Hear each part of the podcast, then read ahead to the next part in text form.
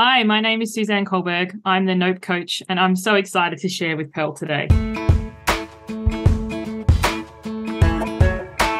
Everybody, it's Pearl. Welcome back to another episode of Conversations with Pearl. And today we've been doing a lot of recording around setting boundaries. So I'm so excited to bring somebody else on to talk about boundaries with us today. And our special guest is coming all the way from the next day in Sydney, Australia. So she's a day ahead of me. And her name is Suzanne Culberg. She is an author and coach who helps overgivers and people pleasers learn to set boundaries and say no without feeling mean. Suzanne is known for her straight talking and her wacky t shirts. She lives in Sydney, Australia with her husband and two awesome children. Suzanne, welcome to the show today. Thank you so much for having me, Pearl. I'm excited for this conversation. Yes, I can't wait to get into this today. So, tell us about a little bit about you. I know you're from Sydney, Australia, but what led you to do what you're doing today?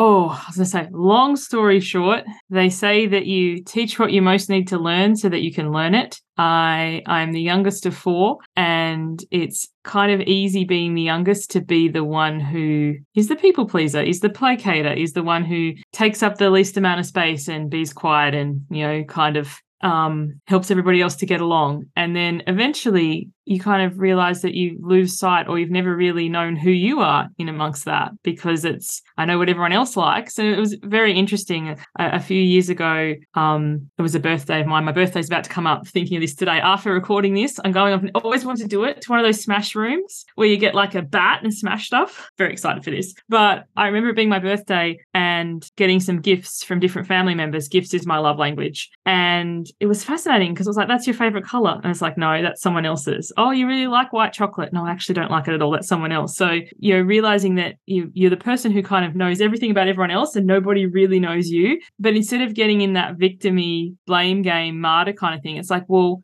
whose fault? Like, who's responsible for this?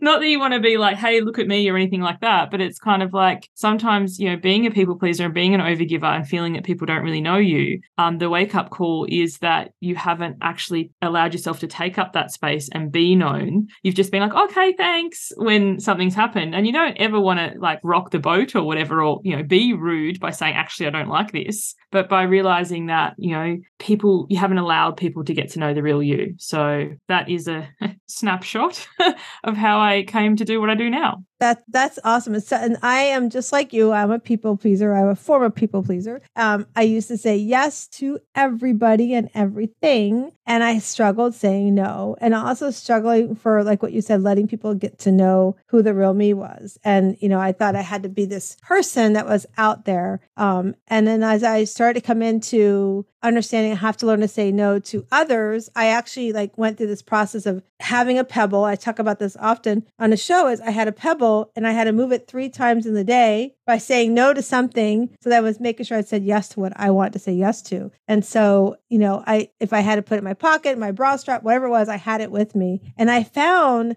that as I was saying no, I was actually aligning with the things I truly love to do. And then the epiphany was when I said no, there was somebody waiting the wings. I was like, oh my gosh, I would love to help with that. And so had I said yes, I would have held them back, right? So it's it's hard, you know. I was the oldest in the family, the opposite. So you're always, you know, you're the one setting an example. You have to be the example, you know. So you always want to please your parents, but don't do anything wrong. Don't let me find out, you know. So it was that whole narrative that you know, when we're younger and we learn those things, it's we don't realize it till we get older. It's like I got to release that stuff. I don't have to please everybody. I don't have to do everything. So I love Yeah, something that served us when we were younger can actually be maladaptive when we're an adult. And I loved the um example you gave of somebody else waiting in the wings. Like sometimes when we say we don't want to say no because we don't want to let somebody down or we don't want to leave them adrift. But when we say yes and it's not aligned or it's not in service to both of us, we are actually getting in the way of somebody who's like, sure, I would love to do that. And we're just kind of mediocring, like, you know, the, the smash room thing's a perfect example. I've wanted to go to one for years. My husband is not interested in any way, shape, or form. And it's just been, you know, in the back of my mind. And then last month, a friend messaged me and she said something or other about it. And I said, oh, I'd love to go to one of those. And we live about an hour from each other. And she said, let's find one. So we found one in the middle. And, you know, it's her birthday the day after mine. and we're gonna the joke is we're gonna get smashed for our birthday. But it's like there's somebody who wants to do this just as much as I do. And instead of dragging my poor husband along or going on my own, which you'd be okay, but nowhere near as fun, when you like put the feelers out there or just allow that match will come along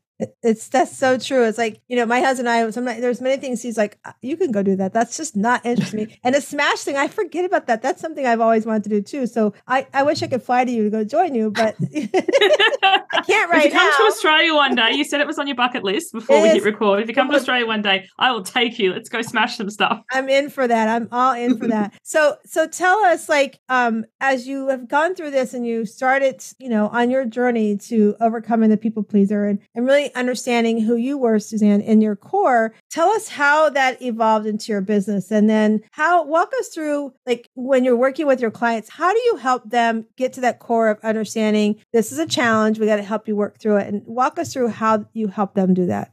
Well, so what I've come to create is like a, a, formula just to so people kind of get a baseline understanding. I call it the overgiving cycle. So so many of us we make plans, whether that be a business plan, it could be an exercise plan, it could be a diet. I can't stand that word. I've got an allergy to it. A meal plan.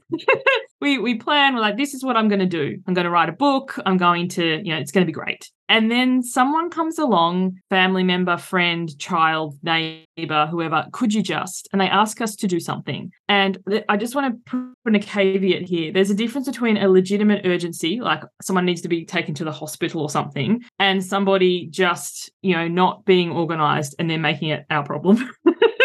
like, could you just pick up my script, take me to this, help me practice, help me study, you know, whatever? And we go, sure. So we drop our thing. We're like, oh, I'll go to the gym tomorrow. I'll write that blog tomorrow. I'll, the, the vegetables, they'll last one more day. I'll go and get some takeout because it keeps everyone happy.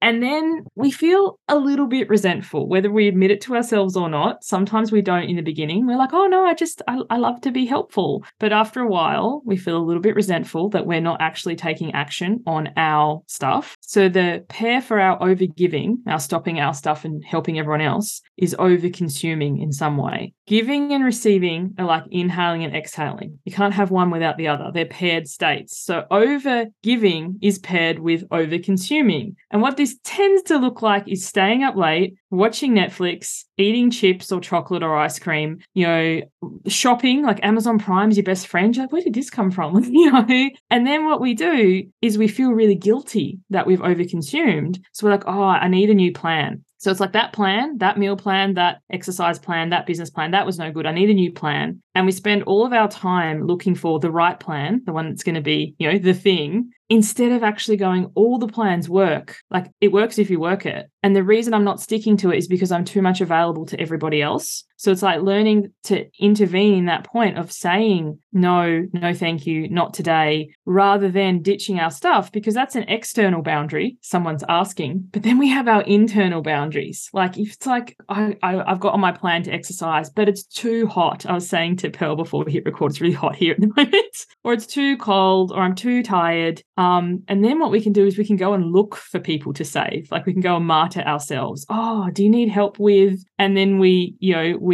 let ourselves off the hook there and then convince ourselves that it's not the right plan rather than not forcing. I don't believe in forcing, but, you know, creating momentum in taking action rather than waiting for motivation. So what my my own journey was personally my overgiving was that bad and my overconsuming was food. I was a foodie. So I ate my way to twice what I weigh now. I was 150 kilos, which is 330 pounds. And I tried every diet that I'd heard of, and many I wished I hadn't.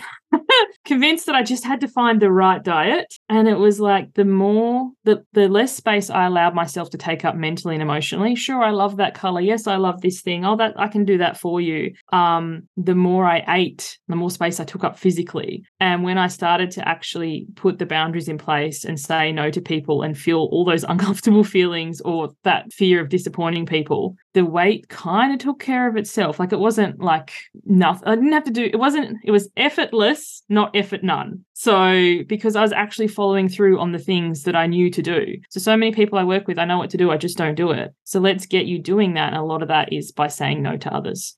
Oh, I can't hear you. I forgot to take myself on mute. That was so powerful. and wow, congratulations to lose, like to recognize that and recognize that how it's affecting your health and to be like, I need to do something. Cause you're right. We, we do that. We, you know, we Amazon shop, we eat all those things that we do because we want to suppress, bury, you know, not face the feelings we need to face because, you know, we say yes so excitedly to everybody. But when it comes to saying no, we're like, I don't, I can't help you do that. Right. We're like, oh, I, you know, but it's like, say, I, I love coaching women. Um, we have what we call the Shiro League and our Shiro method. And in our Shiro method, we talk about owning the no, like own that no and say no just as happily as you say yes. Because guess what? You're saying no to them, but you're really saying yes to yourself. And so when you mm-hmm. own that no, you step into that. And and you're right, like our health can really you know, it changes everything about us from your mind, body, and spirit, and your health, and is that big part of it. And I remember, you know, I lost my son last July in a tragic car accident, and you know, I lost over sixty pounds over the last, and I've maintained it pretty much over the last five to eight years now. I think it's been. And so when he passed, it's so interesting how we creep back into those habits, those comfort habits, right? Even though we know but when those things creep up on us, we get right back in there. And I literally was like in December, I'm like, okay, six months, this is enough. I'm, I, I can't go down this path. I didn't live this way when he was alive. Why am I doing this just because he's gone? And so I took back that control. I took back that saying yes again and saying no to me. And I said yes to me. And I mean, I'm down like 23 pounds since December and it's awesome. But it's easy to creep into those things because we're afraid to face our fears. We're afraid to answer, you know, state how we feel. That, that, that pleasing, you know, can be so daunting that it just sends us down a, a path that mentally is not fit for us. And that's why I love, um, I coach what's called positive intelligence, also known as PQ. It's a six week course. We identify what are your saboteurs? Where are the judges showing up? Are you a people pleaser? You know, where where where do you fall on this? And then, you know, are you a risk taker? You know, are you somebody who's not, you know, happy because you hit a goal and now you want the next goal, right? So we walk, walk through that and we talk about that judge and that saboteur and we name we name it like my her name is betsy betsy shows up i'm like hi no betsy you need to take a walk somewhere else because you ain't coming in here today right and so it's it, it, you you gave great examples of how that can change our you know our our life. And over 300 pounds that's congratulations because and that's not easy because you had to do some tough work i'm sure right? 100% and i think for so many of us our goal seems so far away that we're like what's today doesn't matter. Like you know this one workout skipped or this one extra thing eaten or this one blog post not written or this one newsletter not sent. And we forget the compound interest of these little actions taken consistently um, adds up to the big thing over time. And when we have the slip up, like we all do, instead of using it as a as a thing to beat ourselves up for, or oh, I've blown it now, I'm going to start again tomorrow or Monday, the universal day to change your life. Um, in this moment, in any moment, you have the agency to make a different choice. And instead of seeing the slip ups as there's something fundamentally wrong with me or whatever, it's like, oh, you know, I had a momentary lapse, or you know, I'm, I'm a human. I, I had a human moment, and now I, I can just make another decision to to pick up exactly here, right now, not you know. And I think when you take the pressure off of the all or nothing, like you were speaking about resistances, procrastinator, um, martyr, like I talk about a lot of these in my program as well. But one of the ones I see is the extremist, the all or nothing. So you're either the on the wagon or off the wagon, or you're doing all the things or none of the things. And you know, really coming to terms with that pattern of behavior. And as you said, like I love how you give it a name and acknowledge, oh, there you are again, but you're not driving the bus. Like you're allowed in the car, you have a place. I'm not banishing you or exiling you or making you wrong. You are a part of me, but you're not in the driver's seat anymore. Yeah, exactly. And, you know, I love how you, you know, if we're not careful, we let it control us and then it becomes a huge, bigger issue. And that's why I learned to name her when she shows up and, you know, have that conversation around, okay, this is what you can show up for me today and what you can't. It's so powerful. So as you walk your clients through this, Suzanne, and you, you see them, what are some of the biggest things you see right now that most people are dealing with? I mean, uh, you're over in Australia, we're over here in, in, in the US. And I know we've all come through the pandemic. We, you know, we're this whole new world after the pandemic now. And I know you guys, it took you guys longer to really be out and about than I think we did, right? I think you were still locked down to what, like last last Ooh. year? We had the longest continuous lockdown in the world in Sydney. It was 114 days or something intense. Wow. And we weren't allowed more than five kilometers from our front door. Australians, we're a very sarcastic nation. So a lot of us had the memes of somebody like carrying a door on their shoulders saying not more than five kilometers. So I just take the front door with me. but um, a lot of the things on on the back end of that is a lot of scarcity from people because there's you know so much unknown or uncertainty. So I'm going to have the thing now because I don't know what's happening tomorrow, um, or you know the threat of a recession or interest rates rising, and this thing that I, you know, I've got to hold on to, I've got to cut back. And it's interesting how when we focus, like it's just a little shift from shifting a focus of cutting back and, and controlling and, and holding on to that there is no there's no pie here. It's not like if by you taking something you're taking away from anywhere else or anybody else having less. It's like just shifting into the to the mindset of, you know, there is more than enough. And by you taking up that space, and it's i think it's different it's claiming rather than taking because i think take is such a strong word. I talk a lot about word allergies and i think take it means take away from. Like if i take this someone else gets less. Whereas if it's claiming that space and you know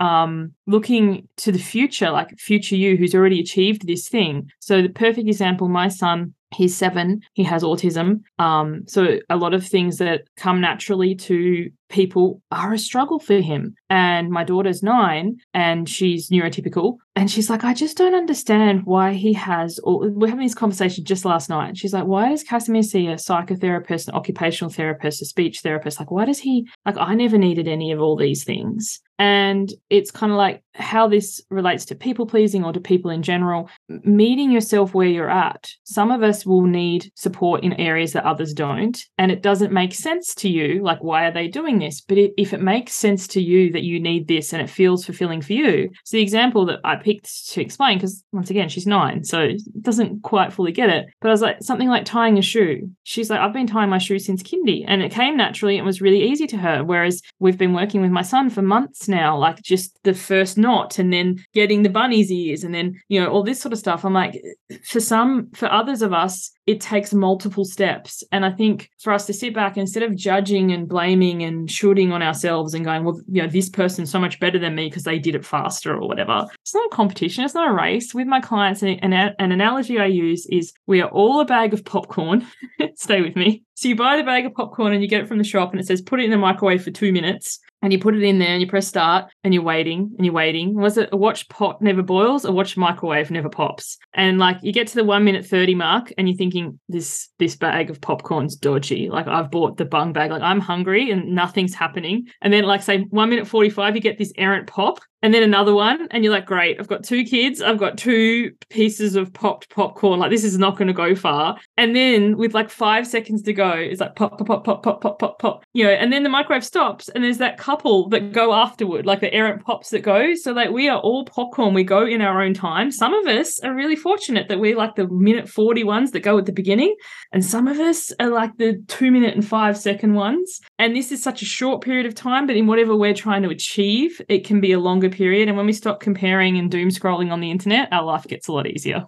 I love that analogy. It's so true too. You put in a popcorn, it's like, is it popping yet? Is it popping yet? I love that thought. And and you're right too. And it's important. I love that you're doing this with your daughter so young because we have to help our kids understand that sometimes you do need help with things and sometimes things come slower. It doesn't mean there's anything wrong with you. It just means you're you're learning differently. And that's okay. It's like um I I've, I forget how she said it, but I interviewed somebody and she's in a wheelchair and she says differently abled, she called it. Instead of disabled, I'm differently abled. And I love that that you know that whole process and that's I think through COVID because we all were home inside so much, we have to recognize and I you know mental fitness and mental awareness is starting to become more talked about openly, but we still have a long way to go. And to understand that we are different, that everybody learns differently, reacts differently. And then to be able to say, you know, teach your daughter that, well, yeah, you know, you learned at a young age, but it's going to take my your brother a little longer, right? It reminds me of the story I share. Uh, my oldest was adopted, so he was mixed race, and then we had our younger son through infertility They're like two and a half years apart. And so when Nate first came home, Matthew, we always talked, we, you know, Matthew was mixed race. We didn't really talk color. We, we wanted to let them understand this is how we're different. So Matthew would be like, well, why is he a different color? And I was like, well, you know, you're Czechoslovakian and Haitian. He's Italian and, and German. So we're, our colors mix differently, like when you do crayons and stuff at, at school. And then as our younger son, Nate, was becoming older, he, he, he was a little slow in talking. So he would do this thing where he would scratch at his arm. And we couldn't figure out why we'd be like, Nate, you know, what's going on? He's like, he just wouldn't, he, you know, he wasn't talking very well. And so finally, one time we're in Virginia, we're living in Virginia, we're now in Florida. And they, we had this huge snowstorm and the kids were out there and they were sliding on the sleds and everything. And Nate came in into the room and he's like, just crying, so upset, crying. And like, I take his coat off so I can figure out what's going on. And he just starts going at his arm, like he's scratching his arm. And I was like, Nate, stop. You have to tell me what's wrong. Cause I, like, I reached that point of not understanding that I probably could have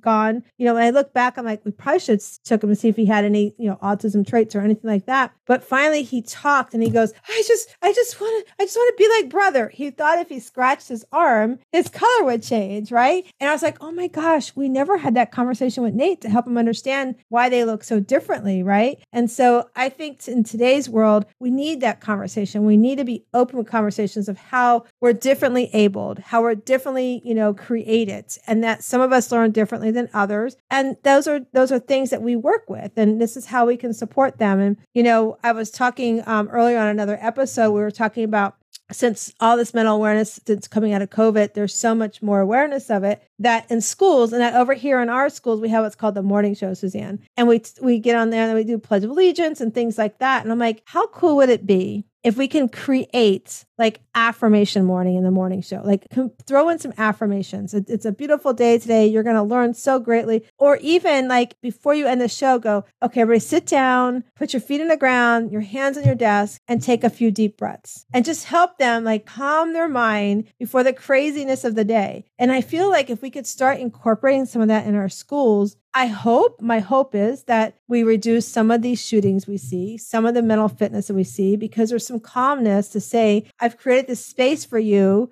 to share, to feel at peace and, you know, have some, have some, you know, some thought process that you're going to have a great day. Even though things at home may seem crazy, in here is a place you can have a great day. And I, I just sort, sort of like, it's been really heavy on my heart lately. And I feel like I'm like, I need to figure out how this goes. Right. And I don't have, my kids are forever 25 and 23. So, and I don't have grandbabies yet. So I don't know how parents do that today with what's happening, you know, especially since COVID in the world. What are you, what are your thoughts on that, Suzanne? My children's school, um, we haven't been allowed in since COVID. Like the parents have to wait outside. But at the beginning of this year, because our school year runs different to yours, we run on the calendar year because our seasons are different. And we were actually allowed in. And given my son with his autism, he can struggle to change for, to a new teacher, a new therapist, and there can be a transition period. I was concerned. But um, when I got to go in and see around the classroom, they had these posters, which I just loved so much. The children had made, and they had like the drawn children images of brains and it was fixed mindset the teacher had written and they were grey. And then they'd written growth mindset and they'd put rainbows on them. And then she had helped them create for each of them their own affirmation like their own thing that they say to themselves. And because my son does struggle with a lot his is i am resourceful. Like he, he's welcome to ask and he's welcome to whatever but he can give it a go first. I'm resourceful. And now i hear him around the house like when he's trying to do something like do up a button or you know um, open the dishwasher or the cupboard like things that I think when when you're what did what did you say? You said um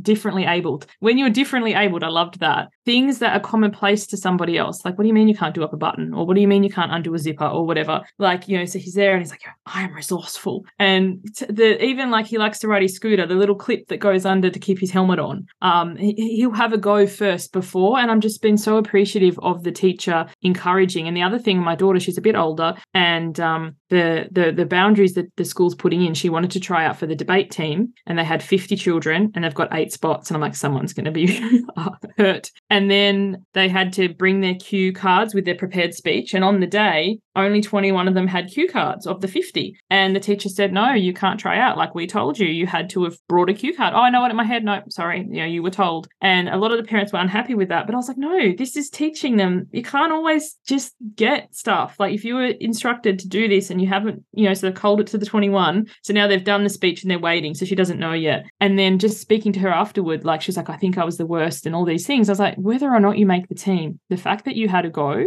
and often we're our own worst critic. Like you'll get off something and you'll be like, oh, that was terrible. Like that podcast episode, that was terrible. Somebody will send you a message and go, that's what I needed to hear today. So even for ourselves as adults, reminding ourselves that to like we always get to do our best. Our best gets to get better. But, you know, in schools, there is a lot more, especially since when I went to school, they're bringing in mindset and, and thought work and mindfulness. And like the, my son, they've just started a class called ethics. And I was like, what did you learn in ethics? I was so curious because he's seven. He's like, we learned how to be kind. And I just thought that was so cute. I love that. Wow, how cool is that teacher taught them like those affirmations. And I feel like that's what we need more of that. I feel like I was talking with somebody just before I came on with you. Um, that, you know, there's so much thought about the money behind the education, but we're forgetting the kids. We're forgetting the importances of the kids. And we're putting so much pressure on the teachers that they're forgetting the kids because they're so worried about all these things. And, you know, over here in the States right now, there's lots to talk about what books are in the in the library. And, you know, some of it I agree with, some of I don't agree with, but we're not talking about what are we doing for the kids to help their mindset, to understand that it's okay to have boundaries, to take a breath, to understand, you know, you're differently able, like with your son. You know, I just think that's so cool that I'm resort. I mean, how cool is that if we could teach our kids at a young age to be like these affirmations and to hear as a parent, like you did, Suzanne, to hear them walk around and say that, it's like, that is so cool. I remembered my oldest when he was struggling with some stuff, I gave him um, a deck of the cards are called Better Questions, Better Life.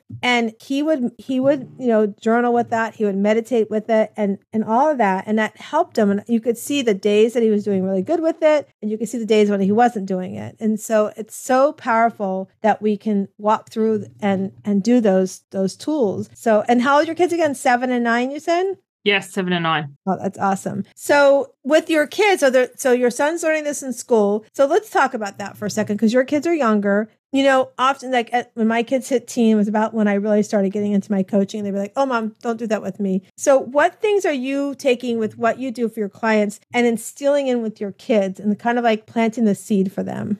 Oh, so many things. And my kids, they really benefit from it. And everybody does their business differently. And um, I appreciate some people don't want a digital footprint for their children and they don't include them. And that that's a conscious choice they make. I've gone the other way. And, you know, my kids are very much in my business. And I swear they have a bigger following than I do. Um, but it's interesting because I'm also like a hypnotherapist and, and um, NLP, other practices that I do. But, you know, my son, he runs at home little mindfulness classes now. And he's like, you close your eyes and we'll go hum for 10 minutes like he doesn't quite understand but like and just the the practices of just because you have a thought doesn't mean that it's true. Like if somebody, especially at school, like you know, and my daughter's getting towards that age now, she's nine, you know, almost 10 with the hormones and the emotions, we don't know what's going on for other kids. We don't know what's happening in their household. And just because they say something, it doesn't mean that, that what it would mean here. So just that pause, not not to encourage my children to be people pleasers, like no, not, not just to put up, but just to kind of question like what do you mean by this? Or is it a cultural difference? Or is it like they have something going on at home? Like a kid who was your best friend yesterday and is now you know not what, what is happening for them rather than th- taking everything to heart so much and just also what's going on for for you personally if someone if something that you've liked but normally today you don't like that not to like yell at your friend or, or be mean to them um it, it's funny it's outside the household they're a lot the, the skills seem a lot like I get lots of comments on it. In the house, they still bicker, they still siblings, you know, we we have moments, but they're like just the ability to just pause, rather than instantly react and to think about you know other things as a you know that that instant question or the instant thing like it was funny um one boy he like squeezes my son's cheek and my son doesn't like it and i was like you know maybe we're in his household that's a, like a sign of affection or maybe and i think he said something about uh, he didn't say chubby but he said you know some term that my son's like he means i'm fat. And given my weight history i'm very sensitive to things about weight. But it was like you know we we make meanings of things that aren't necessarily true. And then communicating that you know i this isn't okay for me rather than saying don't do this at all. And just you know being mindful of language and stuff is a, lot that we work on.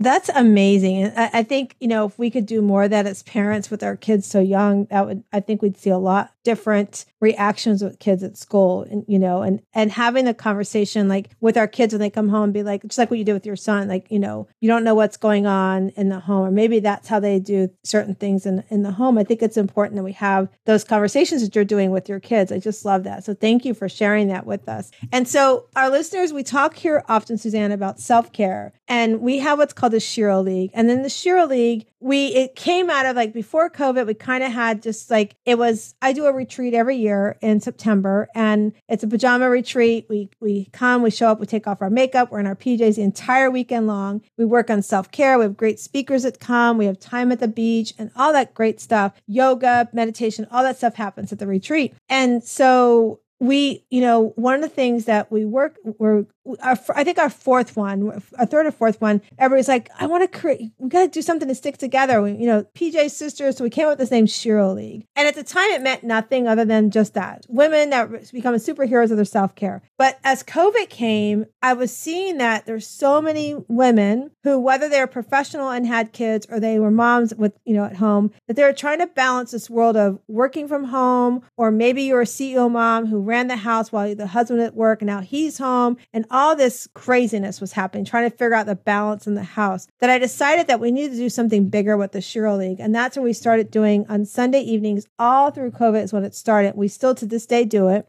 The Shero League meets on Sunday nights from 8 to 9 p.m. Eastern time, and we just support one another. It was finding, you know, finding our authentic self was one of the things we worked on, like putting self care first was something we worked on. And now it's just evolved that even after the retreat, things we do after the retreat, and so we actually, I said, if we're going to do this, we got to break down Shero. We got to break down what it means. And so we have our Shero League, but then I created this uh, four month course and it's called the Shero Method. And throughout that, the words still stand for the same thing. So the S stands for strong or your strength, because in the Shero Method, as we work through this course, we have to find our strength to say no to others, to say yes to ourselves, to stop putting ourselves in this martyr situation, to stop going after the next thing, to enjoy what's happening in that moment. And as we start on that roadmap and we become stronger in understanding I can do these things. I don't need the next thing. I can be happy with this thing. Then we go into the H, and the H is happy. So you can become happier. And as you become happier, you, your strength even becomes stronger because now you're like, this feels good. I'm happy about this feeling. And then we get to the E, and the E is empowered because as you are stronger and you become happier, I feel like you become more empowered to, you know, you're you're living the life of saying no, not showing up for anybody else but yourself first, and you're learning to do it without guilt and without judgment. So now you're empowered to go, I want to start a business. I don't want to work anymore. I don't want to do everything in the house. I this is a home. Everybody lives here. Let's do it together. You become empowered to walk into what your dream is because, you know, we don't know what tomorrow brings. And if I learned that lesson, you know, I already knew the lesson, but if I got a reminder it was last July when I lost my son. Literally, I was talking to him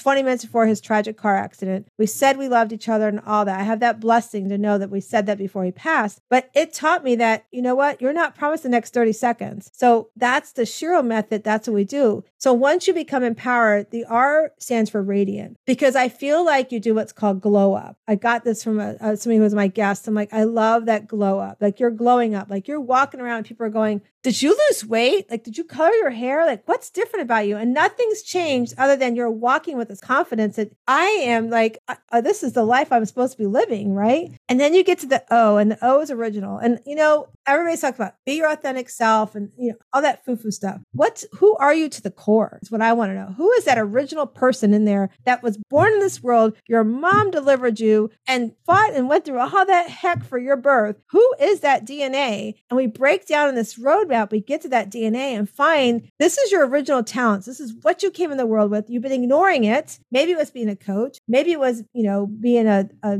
president of the United States, whatever that is, you were ignoring it all this year. So now let's get to it because you're cheating yourself. But here's the thing you're cheating everybody else of that original self to learn from those talents you have. And so for me, that's what being a Shero is. And that's what, you know, when we go through this roadmap and it's called our Shero method, when you go through this roadmap, at the end of the at the end of the four months, you've learned to communicate your realistic expectations with others because, like we said earlier, we feel guilty when we say no. We feel terrible when we can't do something for our kids because we want to put ourselves first. And at the end of the four months, you realize, you know, you people call it filling your cup. I call it putting your cape on. And you just don't stick it over your shoulder. Like you're wrapping it around yourself so tight that you could button it in the back. And when you grasp that you can do that, then you can pour in and give superpowers to those that you love. More of your powers can show up for them, the your loved ones, your job, whatever that is that's important to you. But if you don't start that, you're going to stay where you're at today. You're never going to move forward. You're, you know, it's always going to be why me? I wanted to do that. Why it's December 31st and you're still doing the same thing you did on January 1st. And so thinking of those things that I described, Suzanne, I would love to know what what about you makes your your life and your journey has caught brought you into your own personal shero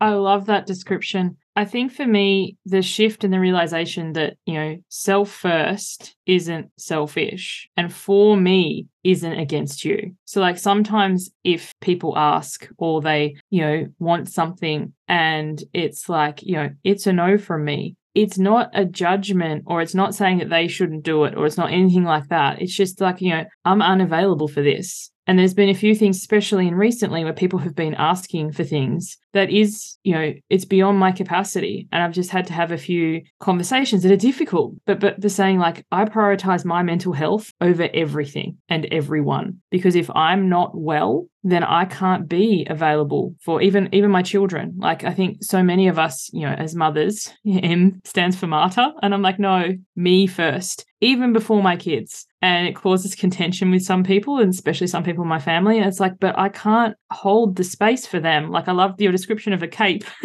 Wrap the cape around me and then encourage them to foster their own capes rather than taking it off and laying it down as like the magic cup at Aladdin style for them while I'm burning into the ground. So for me, the real Shero thing is it's been a few examples of where, you know, sitting with my children's disappointment or other people's disappointment and re- and not taking that on as my own. People are allowed like I heard something recently and I I loved it. They talked about so often we are we are we do things because we're worried we'll harm others. And there's a difference between hurt and harm. And people can be hurt by, you know, my abruptness or my directness or whatever, but they are not harmed. Like when I say no to my children or when I hold a boundary or when I do something or or, or let them have a consequence to their action that is they're going to feel hurt or they're going to feel disappointed, but they are safe. They are not harmed by this. So I think you know sometimes that the the decisions make or the the hard lines that I call that other people are like, oh, that's terrible. My my vision and my focus is that whole family dynamic, including me, not at the expense of me, and also is you know five ten years from now, what are they going to learn from these things that are going to help craft them to be the adult they're becoming, rather than them not having the skills. Like I remember a few things that I've been like, I had no idea. The funniest story that relates to this. So do you know the game called The Sims?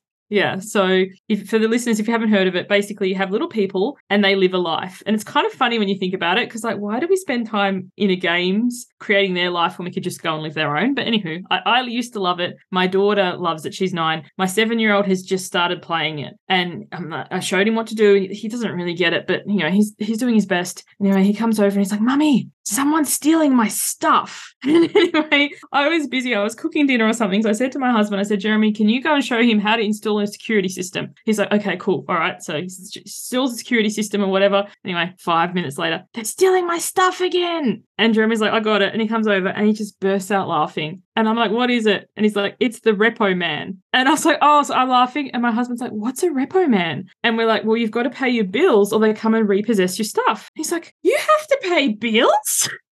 It's just so funny. Like he's seven, he's like, wow, being an adult is so hard. But this is an example. When we don't teach them things, then there's a consequence. So it's kind of like, you know, part of the Shero's thing is, you know, shaping them like, you know, yes, you buy the thing, but then there's utilities and stuff. So I think sometimes there is a lesson. I think of a few things where I moved out of home and you, what do they say? You never realize how much your parents do for you until they're not there anymore. And it's like, yeah, no, to be the capable individuals who can fill out a form and do a load of washing and cook a meal and do all the things that they're going to need to do when I'm not there. I love that. I love that game. I never really played it, but I knew friends who they played it as well. And you're right because one of the things I taught my boys is to clean, like like to clean the house. You know, you do vacuum, you you know those kind of things. And their girlfriends are very happy now that I taught them that stuff, right? So it's really really important. And you know, even up to that seven like seven years old, they need to learn those things because that's like you said, like teaching the repo man. You got to pay your bills. Like that's such an important important lesson to learn. And the thing is, is we don't teach that in schools anymore. I know when I went to school, we learned home ec was how to sew and, and cook and things like that. That was our home ec back then. And we had a, a sort of a finance class, but we don't do that anymore in our schools. It's not, at least here, we don't have that. I think they're trying to bring it back. And I remember a friend of mine was a teacher, and at least when they got to senior year of high school, they had this um, kind of financial literacy class, but we don't teach the kids that anymore. And they, you know, and now we don't even write checks and checkbooks anymore. So, you know, all this, you know, stuff that we do that we didn't do it that way. But I just love that you gave that example. So I want to ask you this question. So one of the things we're um, doing in the Shero League is we are finding and sharing what brings us joy. And it's something like I'm I talk about doing your goals for next year starting in October because I feel like October to the end of December, it's kind of quiet. Everybody's focused on the holidays. So take some of that time and work on what your goals are for the next year.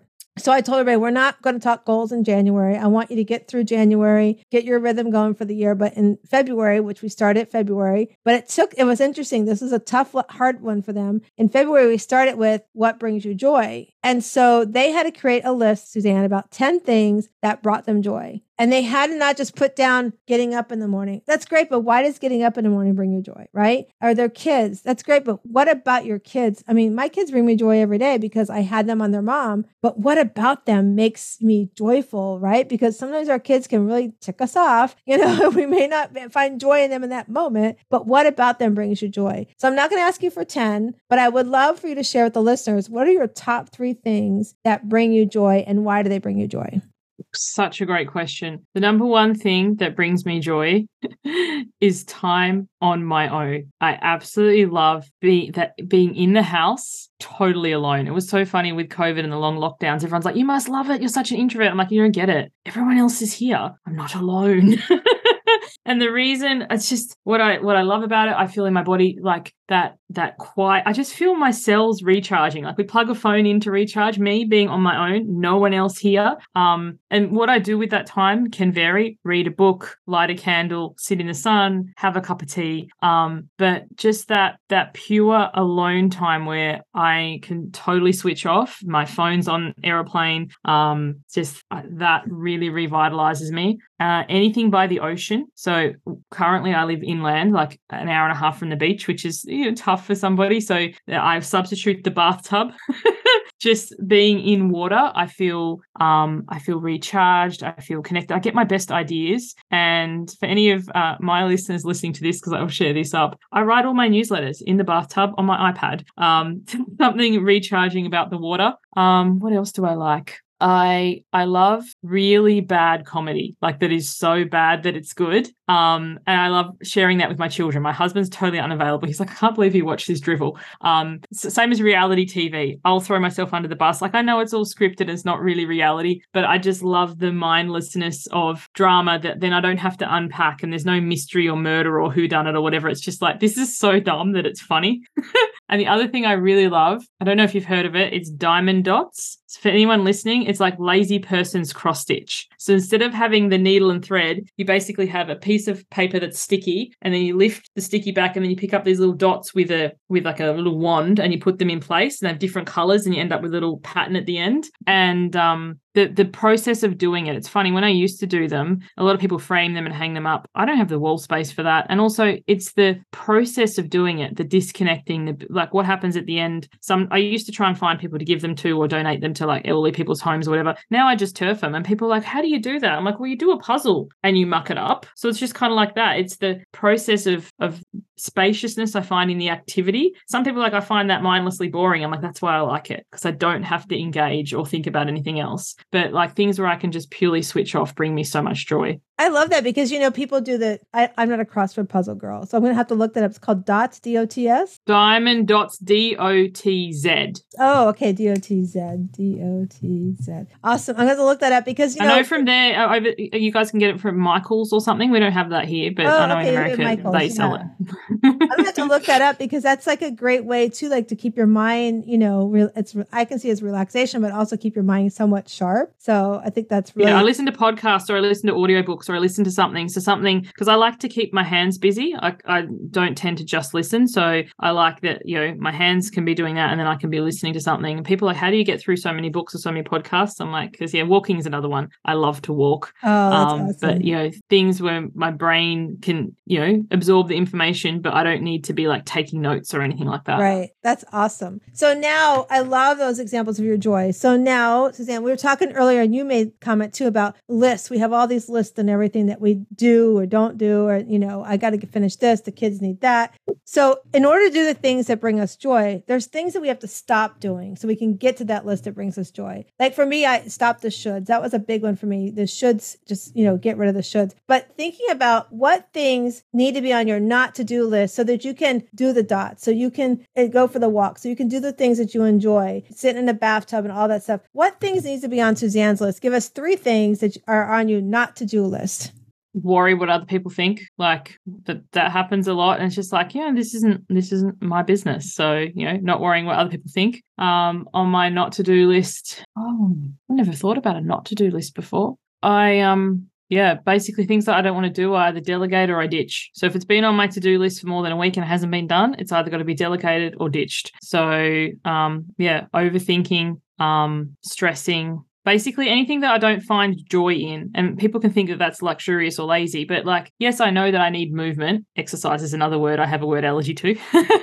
but it doesn't mean CrossFit or spin or something. If you love those things, like more power to you, have fun. But the only time you're ever going to see me running is if somebody's chasing me. But like, there's finding ways. So on my not to do list would be the way that it should be done or the best way. Like, because the thing is, that's the fastest way for me not to do it. So finding a way to do the thing that either brings me joy or whatever. And like things like housework, I don't particularly enjoy that. But once again, earbuds in, um, distractions so that I get the job done. But yeah, no, I don't really think of of a, a not to do list. I'd have you put me on the spot there. I'm trumped because yeah. yeah, it's a really it's it's hard because when you think about it, you don't think about what am I doing that's stopping me from bringing enjoying the things I like to do. So, and I'm I'm I'm not a runner either. I've always wanted to be a runner, but I've given that up. I'm not going to be a runner. And I know people are going, but pro think the opposite of run. No, the uh, not. But I'm just going to tell you, I don't like to run. I played soccer in school. That was enough for me.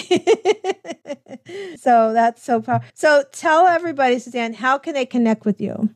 Best place to find me is my website. So it's suzanneculberg.com, S U Z A N N E C U L B E R G. I have, t- you could get lost on my website for hours. I, I, used to have, it's funny, I've only recently rebranded it. I had website shame and I'd never tell anybody what it was. Um, but I've recently redone or had it redone. Tech's not my favorite thing. And there's so many things available to you there. I really encourage you to join my newsletter list. It's literally called newsletter. A lot of people say, oh, nobody wants to do that. My newsletters are fabulous. I send them out once a week. You now know I write them in the bath.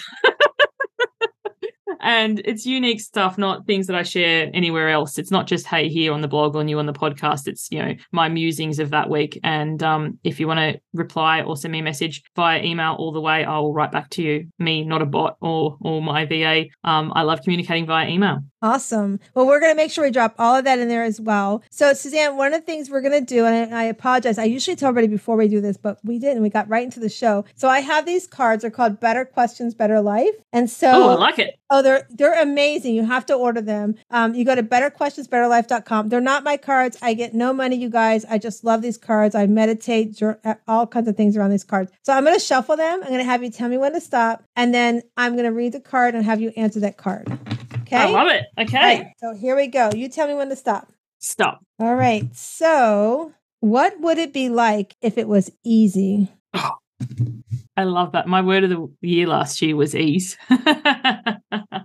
yeah, for me, what comes up immediately is just uh, relief. My shoulders relax. And I just think of not getting caught up in the minutia of, you know, all the little things. It's like, you know, we'll figure it out. And I think, you know, childlike energy, it's like where they just go have a go. Whereas sometimes as an adult, it's like, well, I can't do this because I don't have that and I don't have that. So if it's to be easy, um, I'd be embodying that childlike energy and I'd just be, you know, figuring it out as I went along. That is a great answer. I love that. That is so awesome. So, I just want to thank you so much for coming and joining us here all the way from Australia in the next day of the world. And I appreciate you coming on. And for those that are listening, remember our retreat is in September, the 14th to the 18th. And we have four spots left. So your cost the retreat includes everything you need at the retreat except for lunch out on Sunday. And you also get six weeks in our positive intelligence course. So a lot of what we talked about today with Suzanne, we talk about your your those people pleasing, the martyr feeling, all of that stuff. We talk about how to release that and how to name your your saboteur. And then you also get to attend our vision purse. So Suzanne, we make vision purses instead of vision boards. So you carry a purse with you wherever you go. And all that's included, plus you get to be in the Shero League that you hear me talk about often here. You get one year membership in the Shero League. So that's like a $3,000 bonus that you're getting along when you sign up the retreat. So if you want to learn more about the retreat, go to wslivingretreats.com. So that's wslivingretreats.com and join us because you don't want to miss out. We only have four spots left. And before we sign off, again, I want to remind you, you come into this world, you're this rough oyster on the outside. And as you work on finding your inner self, yourself, you find your inner pearl. And I hope you go out today and I hope you find your inner pearl of greatness. Make it an amazing day.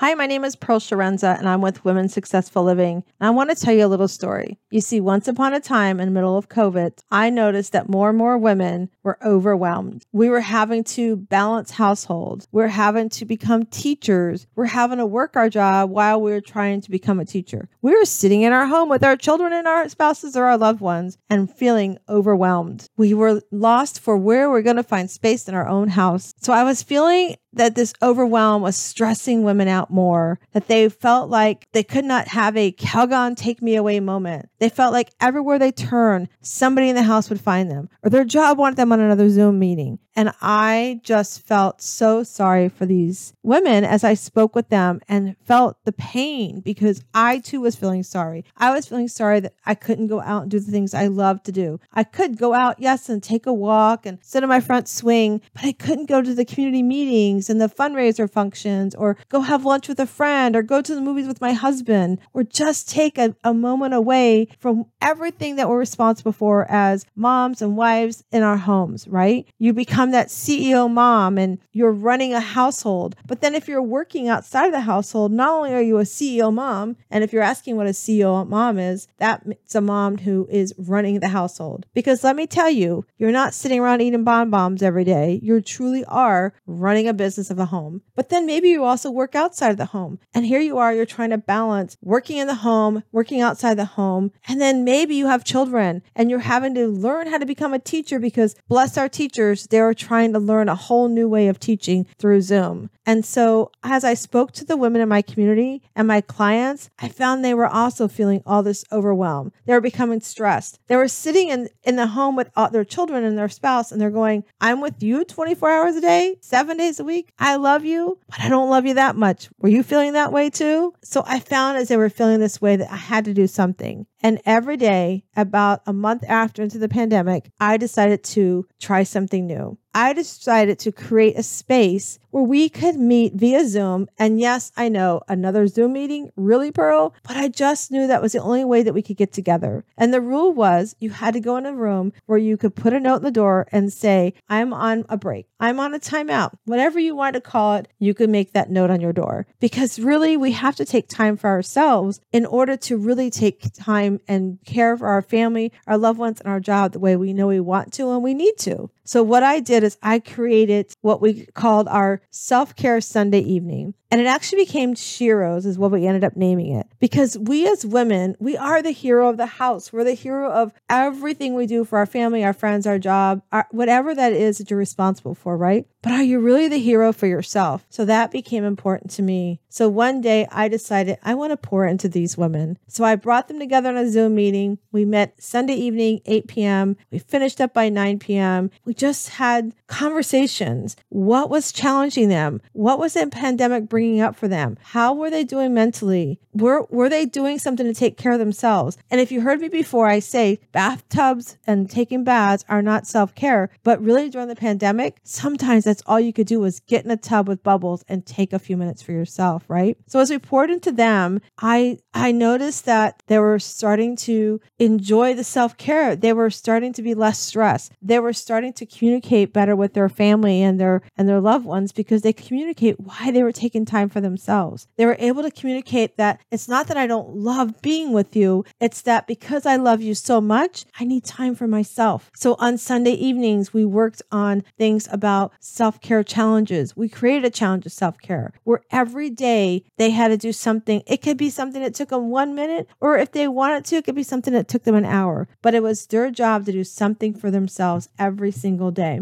And then because of that, they they saw that their family, they were worried that their family might feel make them feel guilty. So we started incorporating ways that they could do self-care for ourselves as we also did something with our family, right? So in some cases, we found that we were sitting, we had moms sitting and just watching TV, silly cartoons with their children. That's self-care, right? Or maybe playing a puzzle game or putting a puzzle together. And then when it came to their spouses, we found that they were sitting and finding movies on Netflix or writing, playing cards, or even we gave them a challenge. We have a friend that has these great cards. They're called Better Questions, Better Life. We even would pull a card and have a discussion with our loved one around that card. And then as they were working from home, some of the our, our professional women were finding that their jobs were having much more demand on them, but because they were home, they could actually kind of have more time they could grab for them. Oh, well, you're home all day long, so you really don't need to take a break. So they started finding that some of their jobs and their bosses were expecting them to give more. So we talked about how to set boundaries around our schedules. We talked about how to set boundaries around how much we want to be on Zoom. And as we did that, we found that the women were less stressed and they were actually performing their job performance better. They were having better and more improved relationships with their loved one, with their children.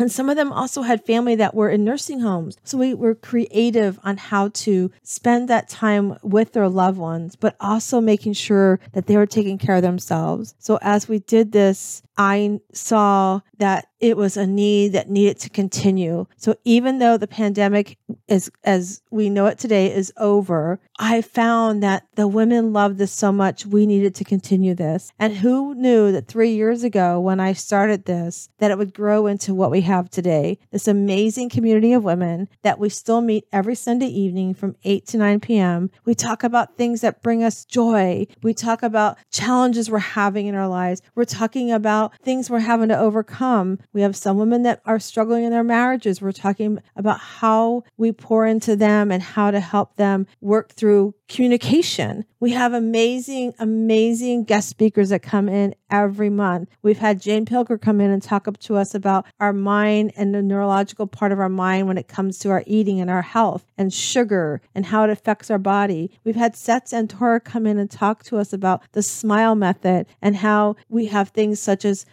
just the smile within us that can make things like mock acceptance, where we're accepting things because we think we have to accept them like for instance, my loss of my son, Matthew. I never knew that when I created this group three years ago, almost now, how much I needed these women. And because I have this community of women around me, I met Seth, and Seth taught me about mock acceptance. And he taught me that, yes, I was accepting the loss of my son, but I wasn't truly believing that he was lost. And I was sort of like going through the motions. So ever since I have put this group together, this community of women, we have watched the women flourish. We have watched them have less stress. We've watched them communicate better with their loved ones. We've watched them put boundaries around their self care so that they can achieve the things they want to, so they can put their cape on first as they pour into their family even better. And ever since we've started this self care Shero group, it has grown where we now at our retreats, we have women joining us during our retreats. We meet every year. We have a retreat in September. It's a pajama retreat. You come in your PJs, no makeup. You have about four days at the beach, sometimes the mountains, depending on the year. We just have sessions and breakout groups on how do we improve on our self care? How do we continue to communicate our needs to our loved ones? How do we find